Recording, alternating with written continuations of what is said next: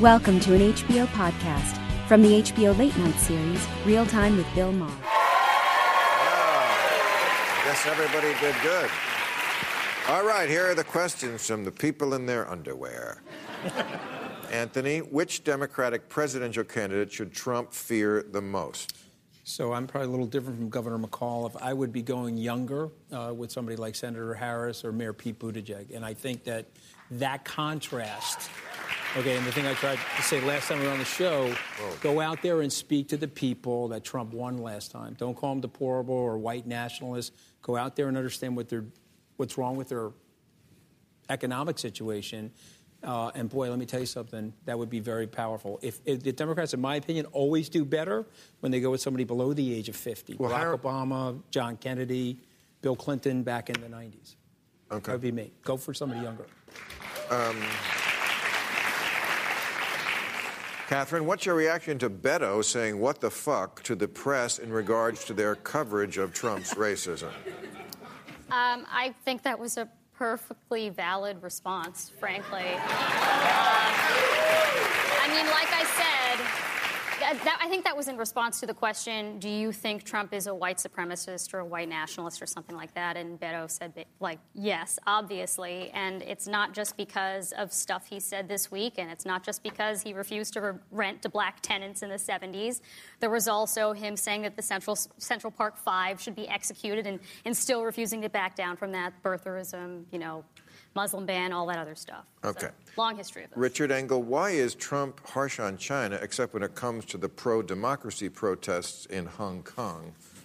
Have Well, you been there lately? That's pretty uh, nasty, I It's, see on the it's, news. it's very troubling. Uh, I think it doesn't bother him. He's made it quite clear that uh, human rights groups, when they or and protesters, when they come out on the streets, um, that's not a priority for him. And I think he respects people who have power and use power. And the reason I'm worried about what's going on in Hong Kong, there is a very high cost to failure. So these people have come out on the streets. If they don't succeed and don't succeed in establishing the, the, the rights and the laws that they're, they're pushing for, they could pay a very, very high price. like a Tiananmen Square. like a Tiananmen Square. Well, Trump praised the Chinese response to Tiananmen Square, as you may recall. He's, he's not hard to get on your side if you just say he's quite handsome. Governor Terry, as someone who turned a red state blue, do you think Democrats have a real shot at Texas in 2020? Yes, I do. I think. Um, that would be the whole ballgame, right? well, if you look at the polls today, I mean, listen, the big issue is who has the best chance of defeating Trump. Right now, it's Biden. Right now, in the polling data, it can change. We got six months to go before the primaries start. But today, Biden polling Ohio. He beats uh, Trump by eight points in Ohio. He wins Georgia. He wins North Carolina. And he wins Texas today uh, against Donald Trump. So we got a great opportunity. I think. That's a long time from an election. It's got a Yeah, long time, yeah, but you know, Trump's going to continue to do the insanity that he does every single day. He can't get over 42%. He's alienated most of America. He's got his base.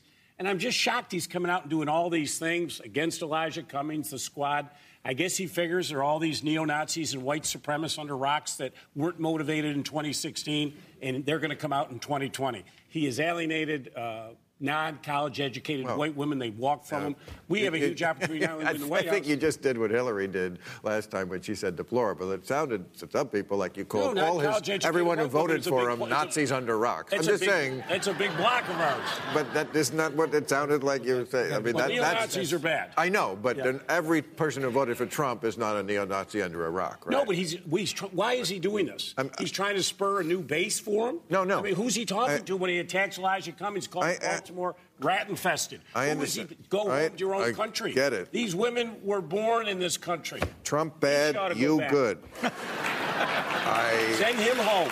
You see why I only watch Brian Williams? I just okay. Tom, your book is called "The Death of Expertise." Uh, what is the solution? Wow, and yeah, in 30 seconds, Tom. What is the? I, I think the problem is people. It, the problem with the death of expertise is that it, again, it's rooted in narcissism. It's not that people need more education. They, we, You mean not just his? Everybody. No, everybody. Right. We're a narcissist. He's not the only narcissist in this No. country. That I is true. Everyone does it to each other. People will walk up to you know you and say, "Oh, you're a stand-up comedian. I have some thoughts on timing." Right. no, it's true. right? Yeah. You know, oh, oh, you're yeah. governor. Here's here's what you should do about the budget. Yeah. People do that because it feels empowering and it makes them feel important. And I think we're just going to have to wait for that bubble to burst, where we we have to start listening to each other because we're heading for disaster. And I think it could be that recession. Or a war. I, the three things I worry about are pandemic, a recession, or a war. And any one of those things, it, people are going to start listening to doctors, economists, and generals again. Except, to play devil's advocate, we had a, a great recession. And what happened?